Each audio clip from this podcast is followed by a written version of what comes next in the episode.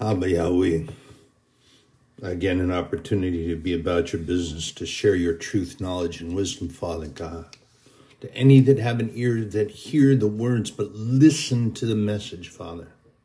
Listen to your message. Listen to your truth. And go to your word and seek your face. Seeking always your truth. Seeking your knowledge, seeking your wisdom, and not that of man or mammon and whatever denomination. There are none in your kingdom, Father. Abba Yahweh, thank you so much for blessing me, allowing me to be a conduit, blessing me by blessing others. Abba Yahweh Aman, Yeshua Aman, Parakletos Aman. So something has stirred me up as studying God's word and others that are doing God's work. There's a word that really actually perturbs me. And I think it probably did Christ Jesus as well. I know that there was one word that really did, and that was the word religion. There are many folks that have a really, I think have, sometimes becomes a disturbing perspective on religion. And they use that term quite frequently, and oh, you're one of those religious types, or you're one of those religious nuts. Well, no, I am a believer and a disciple of Christ Jesus and his teaching, his truth, his knowledge and wisdom. But if you find and you pay attention to things that go on, religions are oftentimes misdirected, misguided, miscreants. Ah, there we go. It all goes together. They don't teach well. And what many religions like to do is like to compartmentalize God. And God only comes out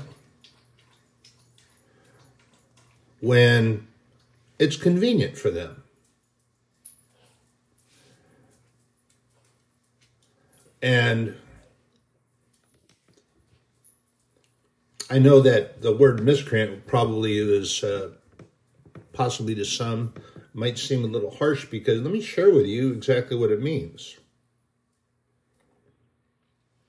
Miscreant.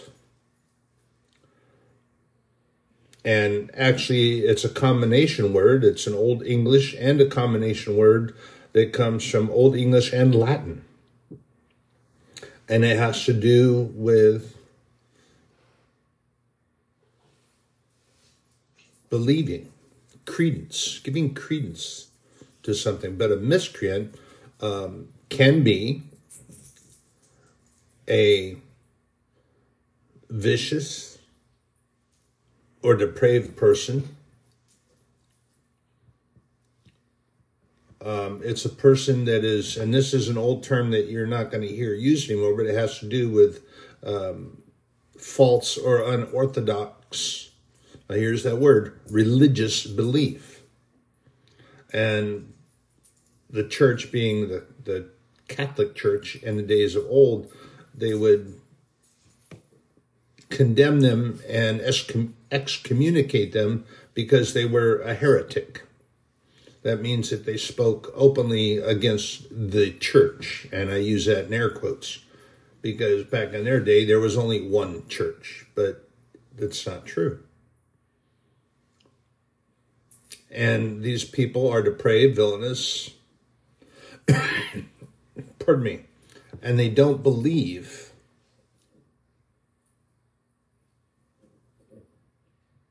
in Christ Jesus truly.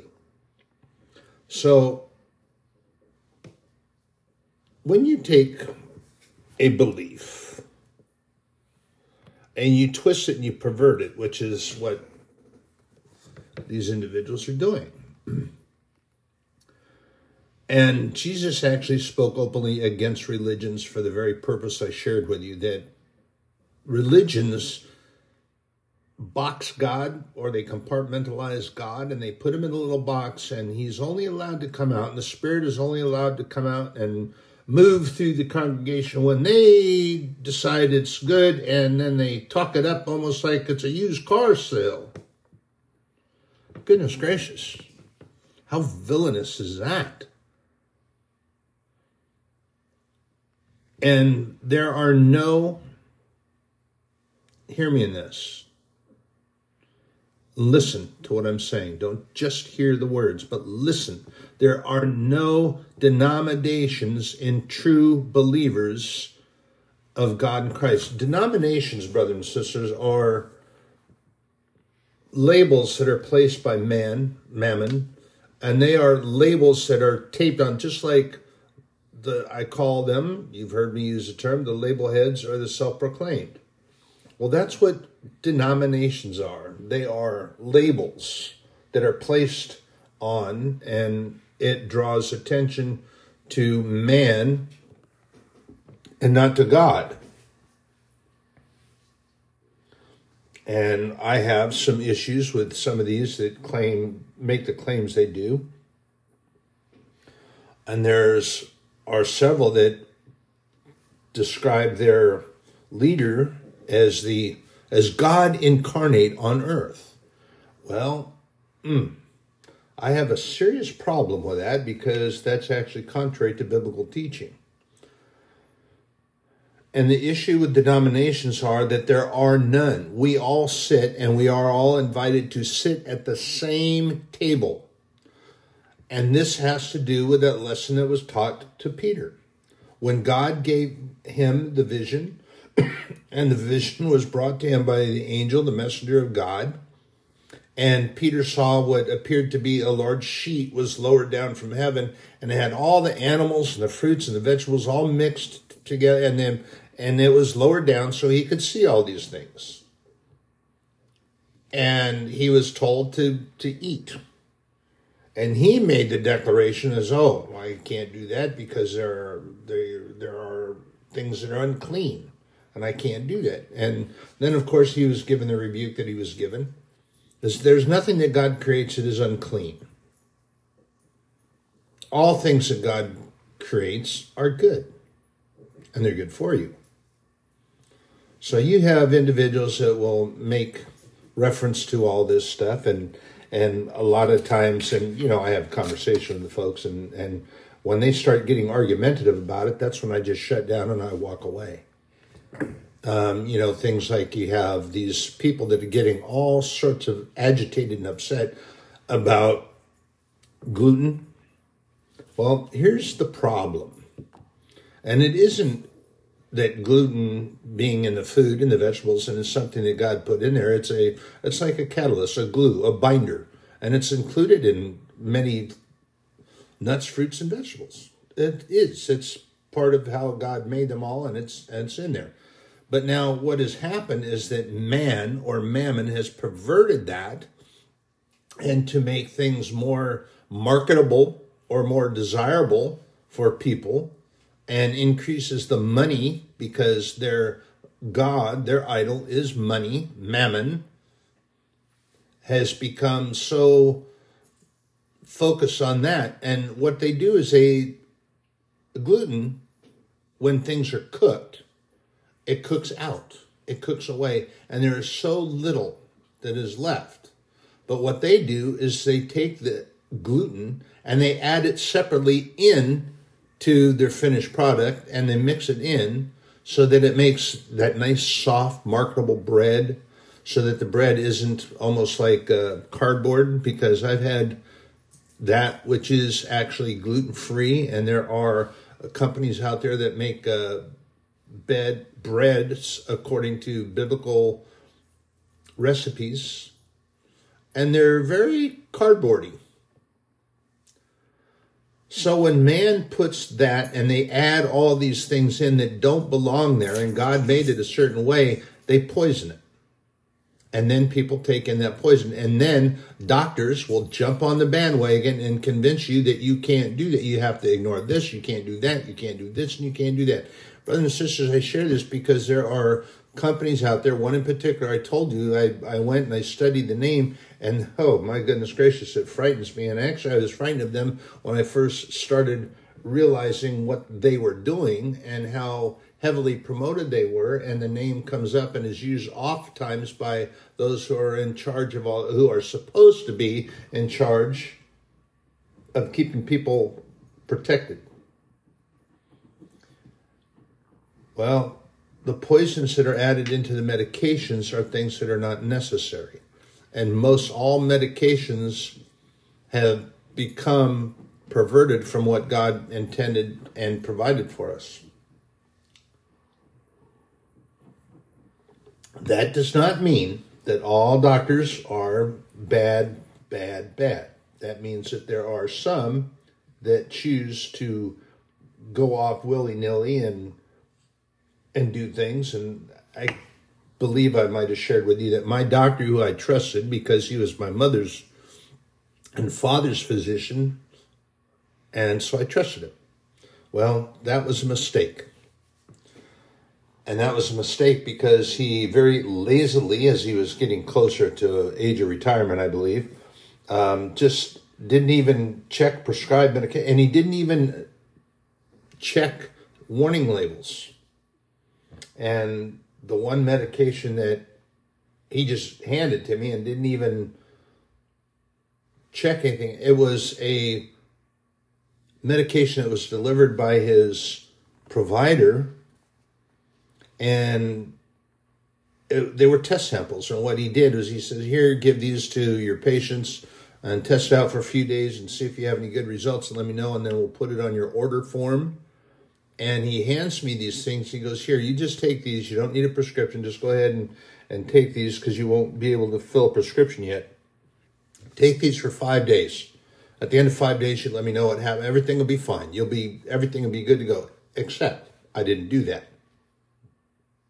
I read the label, and it was actually a very dangerous medication, and it wasn't going to help what needed to be helped. But he was proposing this because of what he was told by this fellow that provided the medication. Did he research it? Did he look up? And doctors, let me share something with you too that you don't realize.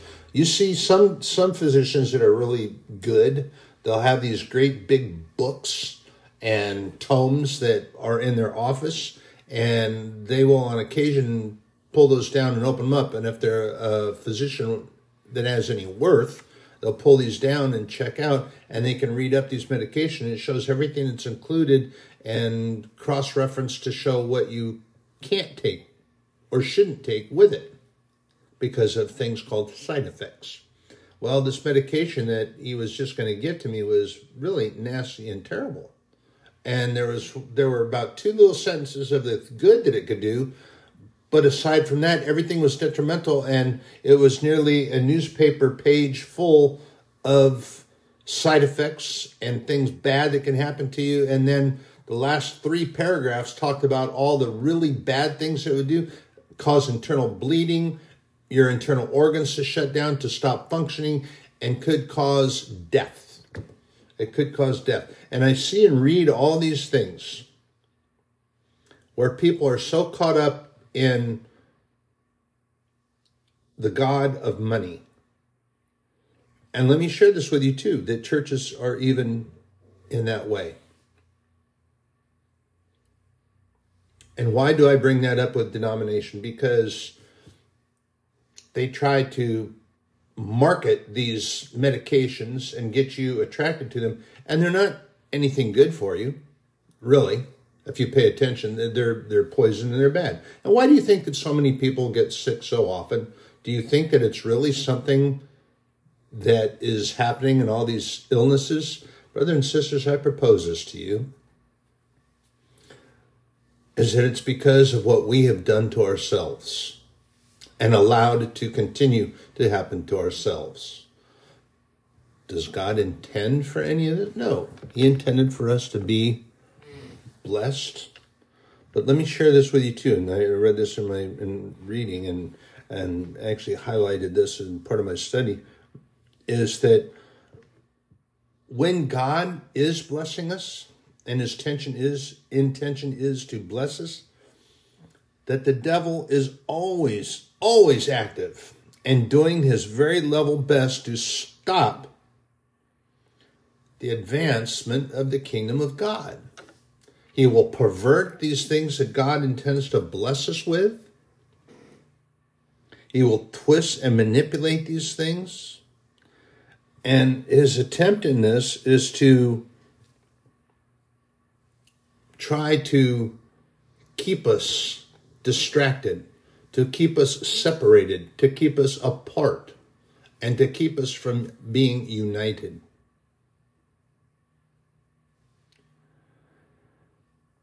And that oftentimes comes through persecution and hardship. What's the one thing that we really can't stand? Honestly? Oh, they unfriended me. Oh, no, we're, my world is falling apart. I'm unfriended. Oh, my gosh, now they're going to start all these rumors and all these mean, nasty things they're going to say to everybody. And how am I going to know? How am I going to know who knows what? Oh, what am I going to do now? Really? So somebody that you quite possibly have never met in your entire life, you don't ever recall them, because here's the thing that's truthful. Is it on this thing that they call social networking and, you know, all this garbage? They use fake pictures. They make pictures that aren't real.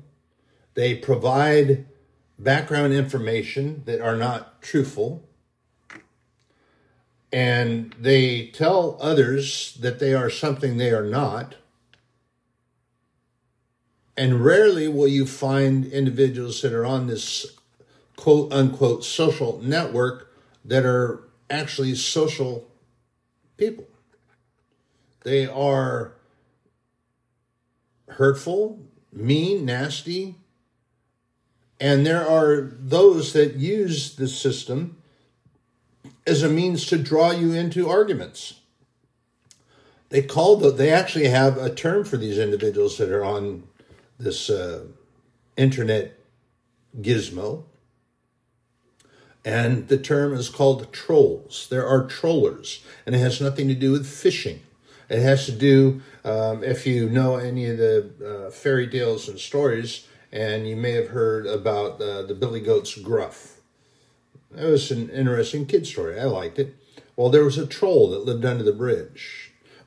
And the mean, nasty troll was really ugly, covered with warts, and just really, really mean and nasty. And he would get mad because the billy goats would cross the bridge and the clip-clop, clip-clop, clip-clop, and it made him really upset. So instead of moving to another bridge or moving somewhere else, he just got mad and got up there and wanted to pull them apart and eat them. But at any rate, a troll is someone that lives in the dark. They thrive in that dark, dank, damp, nasty space. And they're really not very kind about anything. Well, you have individuals that are on this thing called the social network. And they have nothing better to do with their life than to draw people into arguments. And they will get on to something, and a person will post an informational aspect, or they share about their church, their faith, and this person, this troll, will get on and purposely just speak all this negative things that they have no true knowledge of whatsoever. And they will just speak all this vicious, nasty negativity, and what they're looking for is to draw someone into an argument. They don't know you, you've never met them, and you don't see them. And it will draw you into an argument and get you going. And there are people that get so agitated and upset over this thing with people they don't even know. And I've heard conversations with some of them from acquaintances. It's really sad, actually. It is. It's pretty sad. And what I've learned, and our pastor, thank you, Jamie, is that he actually teaches that we really need to be conscious and make an effort to get away from this. And if we are going to be doing this internet thing, that we need to not be so open and openly opinionated. And I had to work on that because, well, quite honestly, I'm an opinionated guy. I don't know where that came from. I heard people tell me so. Actually, I am. But it's unnecessary. It's unnecessary. And I've actually just stopped viewing or paying attention to a lot of things. And when there are individuals that get on there and they're so full of hate, discontent, complaining and fussing and seeming to, I just delete it. I don't even read it, pay attention to it, and I feel very sad. And if it's from a person that I know, am familiar with, or that are related to me, I pray. Because, brothers and sisters, this is what the devil works on trying to do. God blesses us, and Satan works to pervert everything. This device was originated as a tool. And believe it or not, and there are some that don't, I get that, but that little thing that we carry around in our hand that we call a smartphone, not really so smart actually, but that's what they call them, that little device that we carry around in our hands, and some of them are 1,000 times more powerful than the computer that was used by NASA to get our first space flight to the moon. And we carry it around in the palm of our hands. It was originally designed to be a tool, but people have taken it to a really greater extreme that they focus so much on that. And I've shared this with you already. It saddens me to see that people have stopped even carrying a Bible. They don't even carry a Bible anymore. They carry this little palm gizmo, this little electronic device, and they think that they can get to scriptures faster and that it does everything. Now, I use this thing in the tool that I'm using it for, and God has told me it's okay to do, is for his podcast to be broadcast out and that I can get to many more people than I can as if I walked out my front door and started walking, which is a good way to be with people also, to evangelize and to be a walking disciple. That's a good way too, because what happens many times is that these churches that promote their denomination and want to do that sort of thing and make a big point that their name and that their church is plastered on the side of vehicles, or that people know that their church is the one that's doing these things. That's not the import. And when people ask me, and my response, I've shared this with you before, my response is that I'm a disciple of Christ Jesus and that Jesus tells me that I should do this. And what's important, you have to remember this, and I highlighted this also in my reading, that, and this is really important for you to hear the words, but listen to what I'm saying. I've shared this with you before in a different way. But when things became hard, and in particular in these countries where they were having difficulty, and incidentally that people of faith that believe in God and Christ Jesus, they're still being persecuted. As I've shared with you, in this day and age, in 2023, getting ready to end and become 2024, there are Christians that are shot to death on the streets where they live because they were carrying a Bible, or somebody pointed them out to the so-called law enforcement. In some countries they call them the Public Safety Bureau, because those individuals are supposedly protecting against these revolutionaries, these people that talk about their faith. And they imprison them or they shoot them. And the leaders that are promoting faith in God and trying to teach about God, they had to learn, while they were in prison, in chains, they had to learn to have fellowship. They had to learn to have fellowship. And I've shared this with you before, brothers and sisters, that everything, because you become a believer, a true believer. Now, you know, you hear me emphasize that a lot. You have individuals that are label heads. And John and James actually talk about this in their Bible and in the books that they wrote. Is that they claim to know God, but they have no faith in God. So they don't know God. They know about God. And then they talk about it as if they know him, but they don't know him. They know nothing about him. So they offer false teachings. They promote false doctrines. And what they are actually teaching is derisiveness and separation and pushing apart. And this is a problem that Paul had with Peter, because unwittingly, Peter thought he was doing the appropriate thing, but through the vision and the teaching that came from God's messenger and from God to Peter, is that you can't do that. And God doesn't want. This is that thing about denomination, okay? If you are a true believer, not a labelhead, and not a self-proclaimed Christian, but you are a true believer, a true Christian, and you do have faith in God, and you do know Christ Jesus came and died here for you, and you have the Holy Spirit guiding you and teaching you, brothers and sisters, you sit at one table together. There is no denomination. There is no separation. There is no one church over another. And quite sadly, I've shared this with y'all, is that I have seen some of these churches that go through an area, and their big deal is they have these stickers and magnet things that are plastered all over the side of their vehicle, and they come down and they deliver food, but then they provide no pickup. So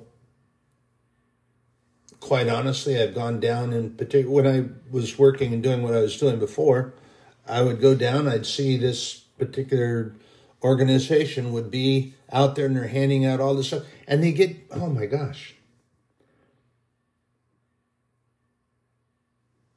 I'm trying to be, I'm not sharing their name, and I'm not going to ever do that, because I pray about it.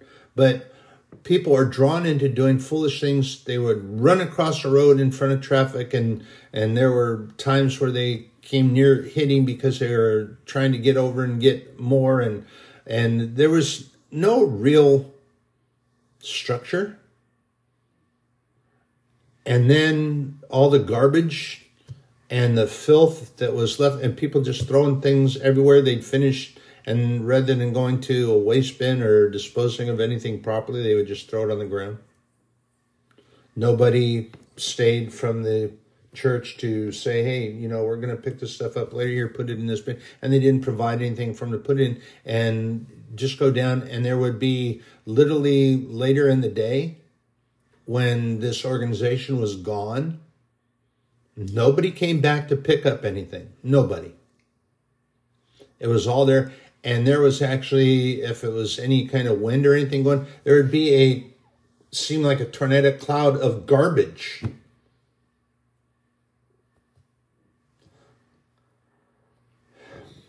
I share that, brothers and sisters, because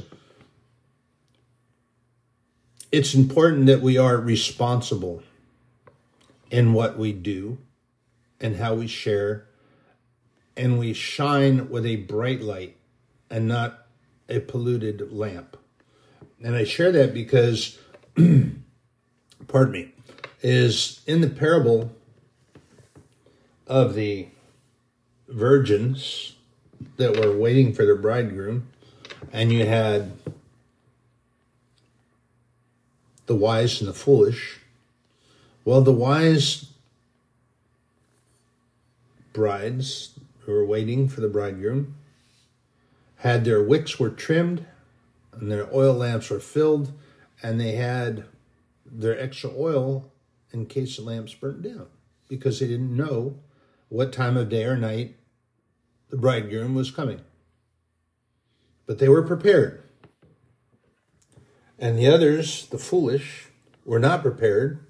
And then they whined and cried because they weren't prepared as they should have been, and fully warned to be prepared, but they did not.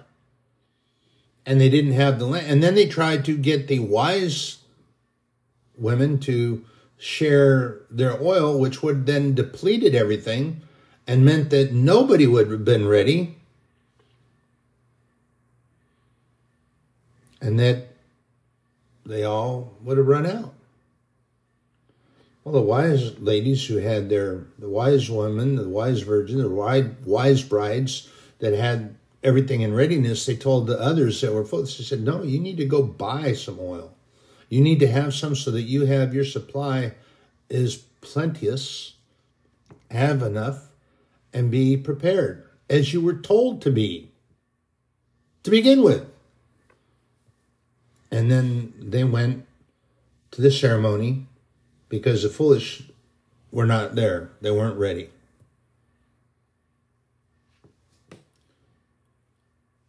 Brothers and sisters, it's all about not a denomination, not a sect, not a particular church. And we are taught, and by Jesus, I have a sneeze coming, pardon me. Sneaking up on me here.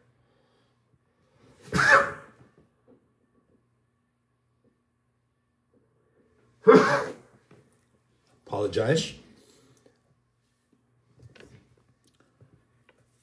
Is that we need to be paying attention and not be so separated and make it more important about what church we belong to, and that you have to be a certain way. And I shared with that pervert that was parading back and forth on the stage because he had his little, and I'm not even sure what church he belonged, I can't recall.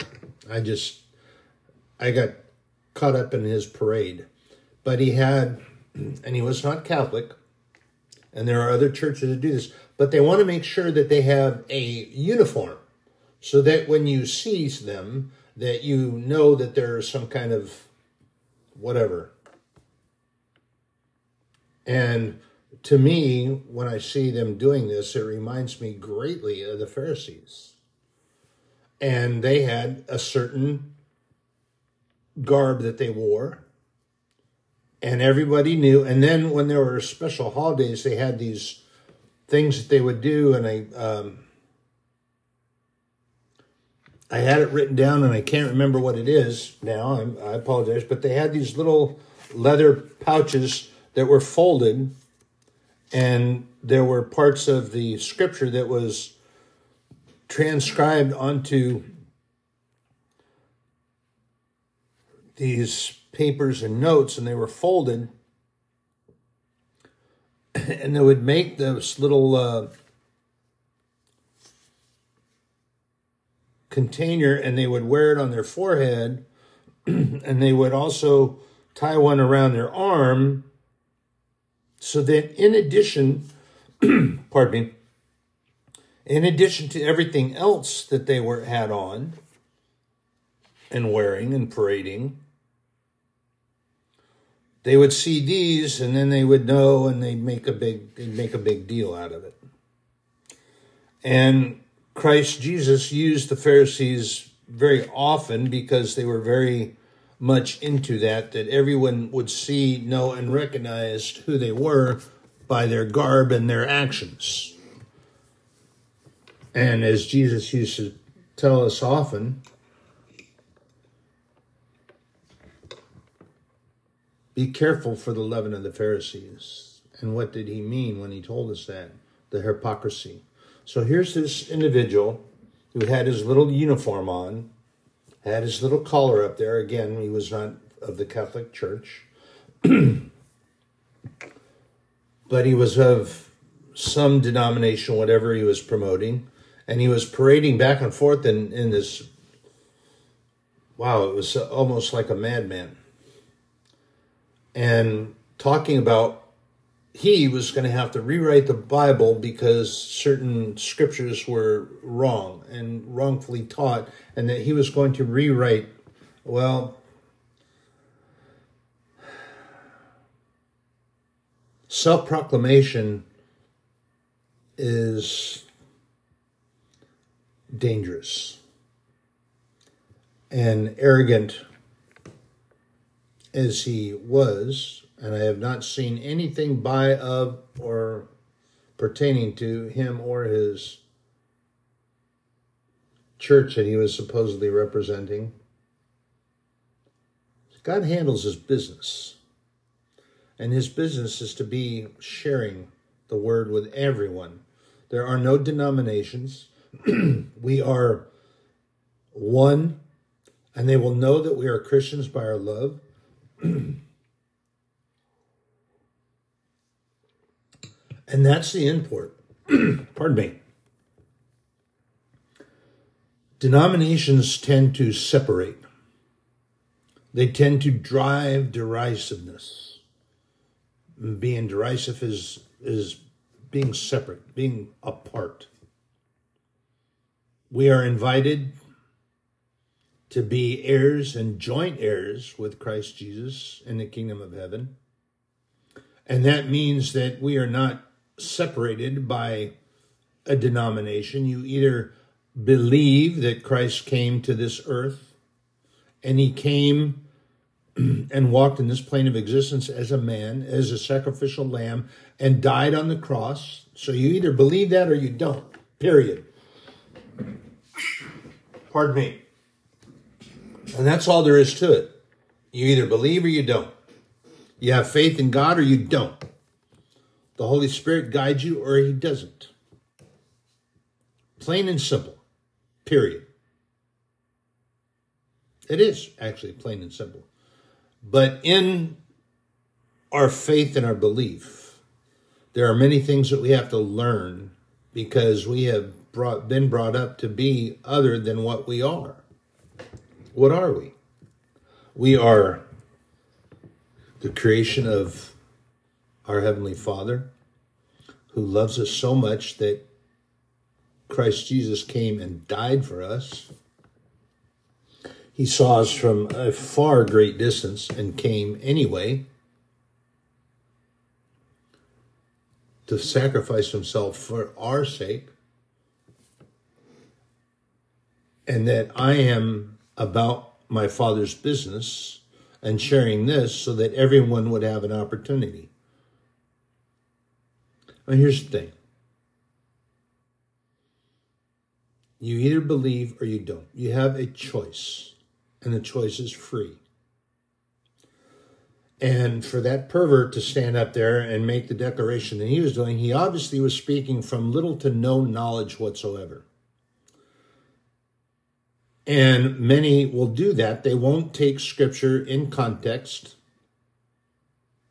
They won't read scriptures contextually. They take one and then they try to twist it, manipulate it into something else. Well, see, that's the work of the devil. And I've shared this with you before, is that Satan knows Scripture. His demons know Scripture. And they teach. What do they know? They know what they heard. And they were in heaven before they were cast out. So they heard the Word. The Word was with God. The Word was in God. The Word was of God. And they created all things. All things are created together. And then, of course, Satan rebelled because his pride welled up and he wanted to be as God. And he wanted to be God. And then there were those that were convinced that that could happen. And they were kicked out. And those are his demons that are real. They are powerful. And they are kept from our visual acuity because God is protecting. But we have guardians. And those demons were shared. Remember when Daniel was in prayer and was so worried because he didn't know how to respond to a vision. And he prayed to God. Well, Gabriel, who is a very important messenger that God uses quite often. And he came. However, he was accosted by what the Bible calls the Prince of Persia. Now, we're not talking about the country. And you have to understand that there are many countries and places that are titled, in my native culture as a Native American, that there are many members of the nations that are, they take their name derived from particular areas that they were living, or they give their name to places where they're living. Just as an example, the people of the Stone Mountain. And that's actually in their name, and it translates to that, people of the Stone Mountain, or people of the Longhouse, because that's what they built, and it was given. So anyway, the Prince of Persia is a name of a wicked, mean, nasty, and was controlling and seemed to like that area. And I don't know why, and I'm not sure what that was. I got to do some more research on that and find out, be more pertinent. But Gabriel made reference to that he was accosted by the Prince of Persia, and that his minions that were with him, and Gabriel was fighting with them. And then Michael came to help Gabriel. And Michael stayed and fought. And Gabriel was released so he could deliver his message to Daniel. And Daniel was talking to Gabriel and threw himself down in referential awe to Gabriel. And Gabriel just told him to stand up. And Daniel was, of course, trembling and fearful. I mean, if you can imagine seeing an archangel. I remember when God permitted me to see my guardian. I was powerful. But if you can imagine, and Daniel was trembling and fearful, but he calmed him. And he told him, he said, Daniel, I came.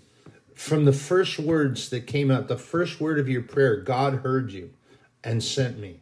I was delayed because I was fighting to get to you. So understand this. I'm sharing this with you because it's important that we know and understand this. Is that,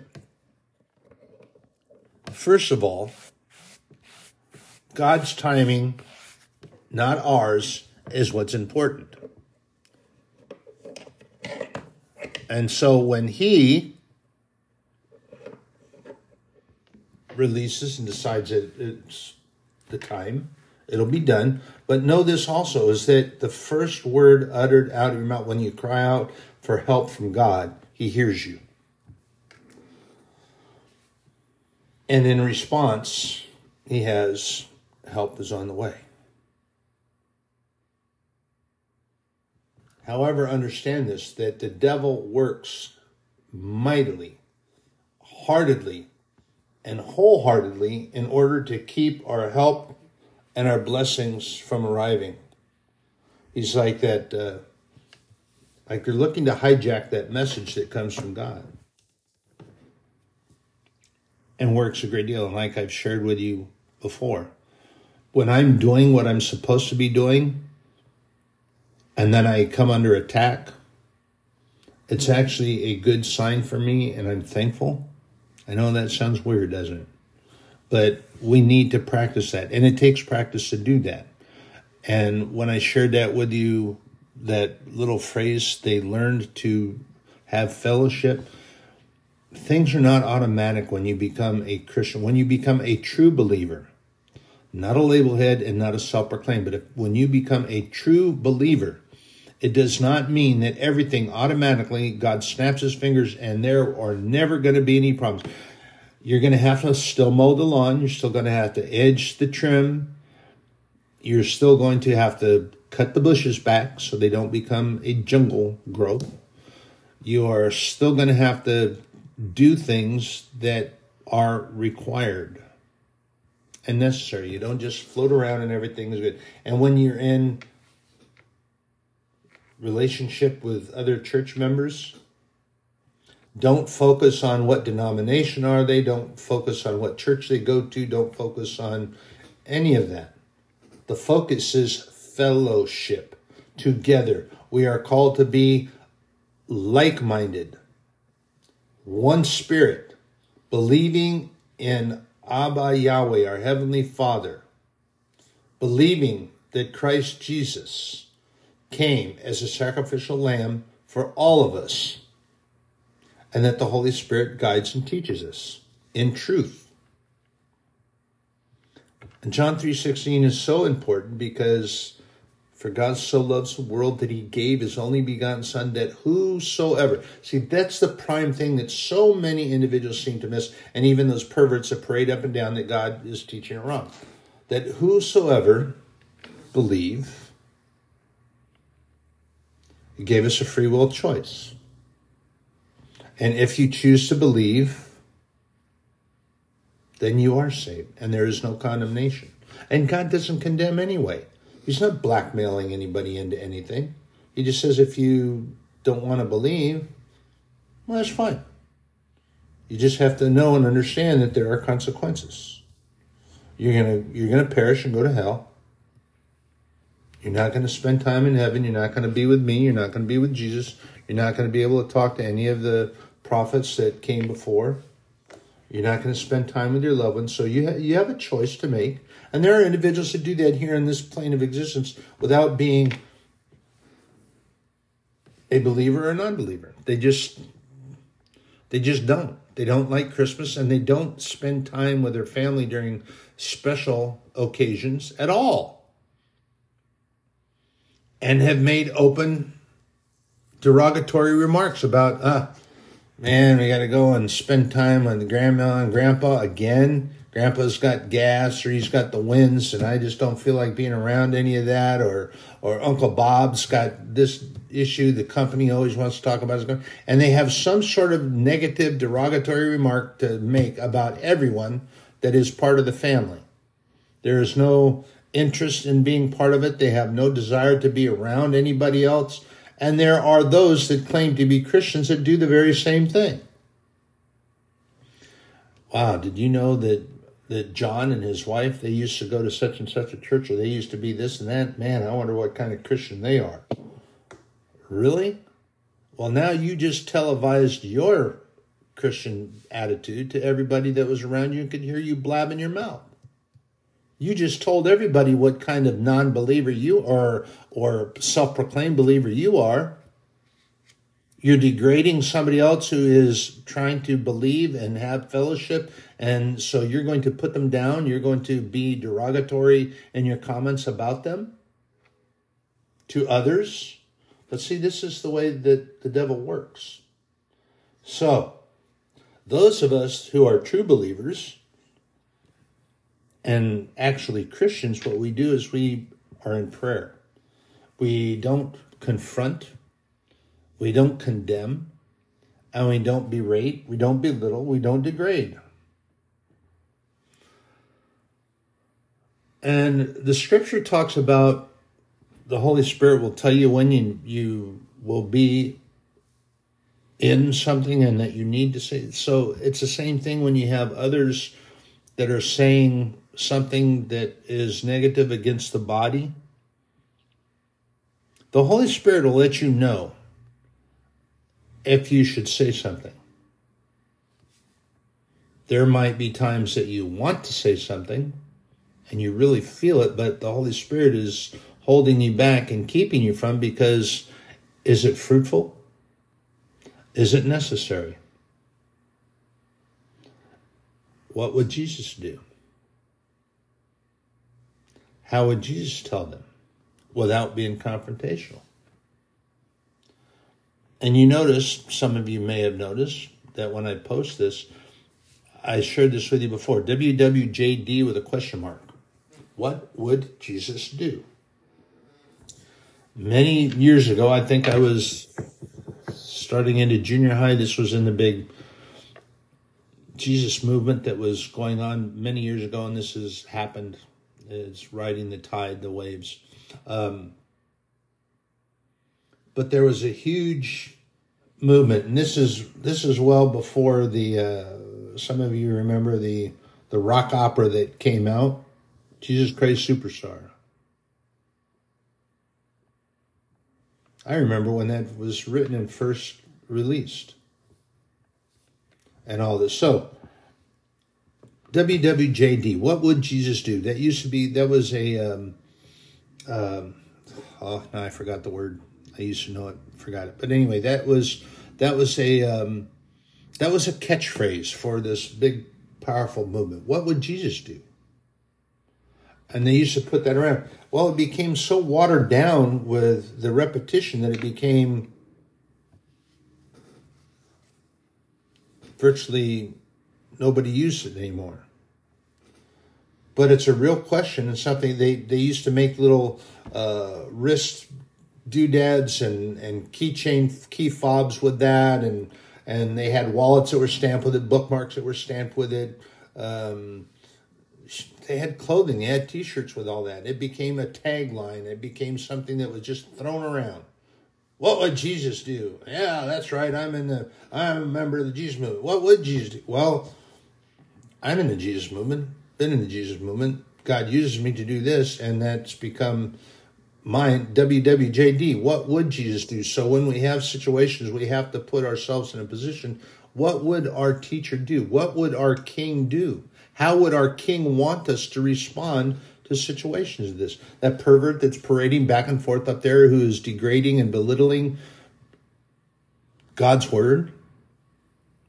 How would Jesus want us to respond to that? Well, I'm not going to be confrontational. I'm going to speak out. I'm not telling folks that I can't even remember the organization they belong to or what the person's name is. I'm not going to share that, because that's not of import. What is of an import is that I pray about it.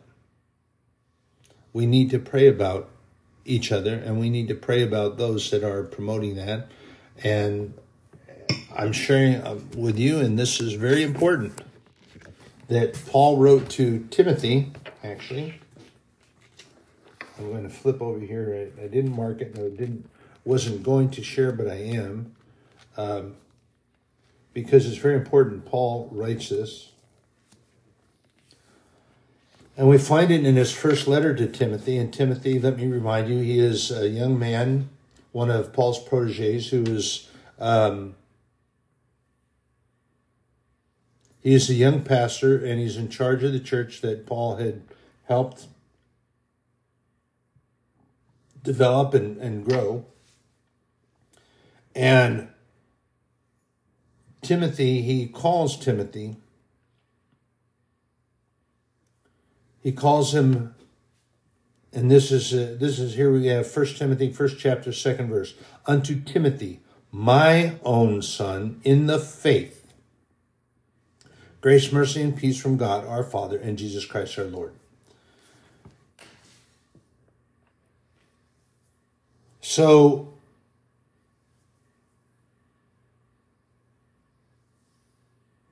Timothy was his protege. Paul was teaching him, guiding him, and he came to love Timothy as his own son. And as he speaks there, my own son in the faith. Paul was never married. Paul never had children. He wasn't a father to anyone, except that he took Timothy under his wing, and Timothy was a good student and loved God. And he tried it. And in verse 3, Timothy 1, verse 3. 1 Timothy 1, verse 3. As I besought thee to abide still at Ephesus, so the church at Ephesus that Paul knew was having some troubles, when I went into Macedonia, that thou mightest charge some that they teach no other doctrine. So, the church in Ephesus was having some issues and some trouble, which is why Paul wrote to them as often as he did. But that church was important because it was in a key location, first of all, and it was surrounded by Greeks, Romans, and what the Bible comes to call vagabond Jews, because they actually used sorcery and other things that they claimed payment for. and they get paid for using it. And then they claim that they're doing it under their disguises, that they're doing it in Jesus' name. But those are some of those that I never knew you. Be gone from this place. So when they come up, but Lord, Lord, Lord, yeah, he's going to say, I don't know you. Never knew you. You never knew me. I never knew you. You just claim. So very important in 1 Timothy 1:4.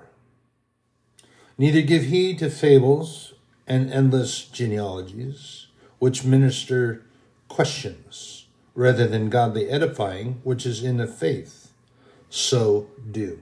Well, what God is explaining to Timothy is that you don't give all this lineage that offers people to question more faith and belief on whether it's coming from God, and if it gives more questions than it does answers, then there's a problem there.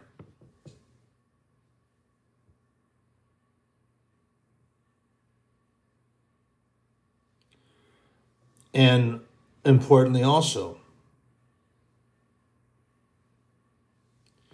this is important, in verse 5, Paul says, now the end of the commandment is charity, out of a pure heart and of a good conscience and of faith unfeigned. Having faith in God, sharing love. This is one of those things that I've shared, and when I was younger, there was that song. They will know we are Christians by our love, by our love. Yes, they will know that we are Christians by our love. One with another. Doesn't matter what denomination you go to, what church you go to. That could be a familial thing. That could be something that your great-great-grandfather started, and the whole rest of the family decided that you're going to do that same thing. But what's in your heart? Remember, this is very important to understand.